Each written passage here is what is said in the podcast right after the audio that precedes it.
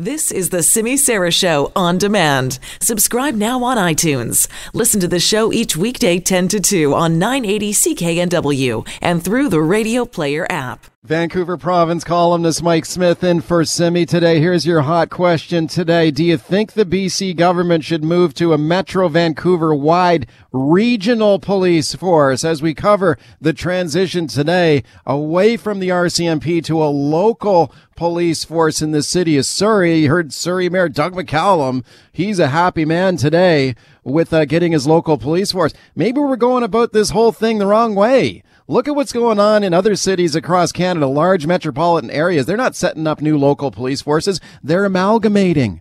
They're amalgamating all their local police forces to produce a, a, a metro wide metropolitan police force. So many other cities have done that.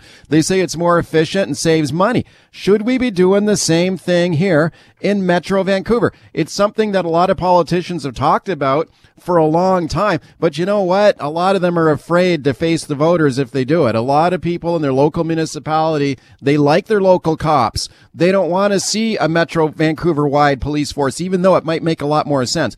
What do you think about it? Should Metro Vancouver consider a metro wide regional police force? Forget this patchwork of local cop, cop shops. Do you go to a metro wide regional force? Would you say yes or no to that?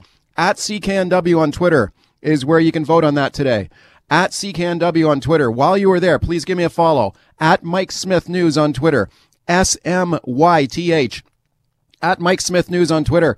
Phone me on the buzz line. Tell me what you think. 604 331 Buzz is the number. 604 331 2899. Send me an email too, mike at cknw.com.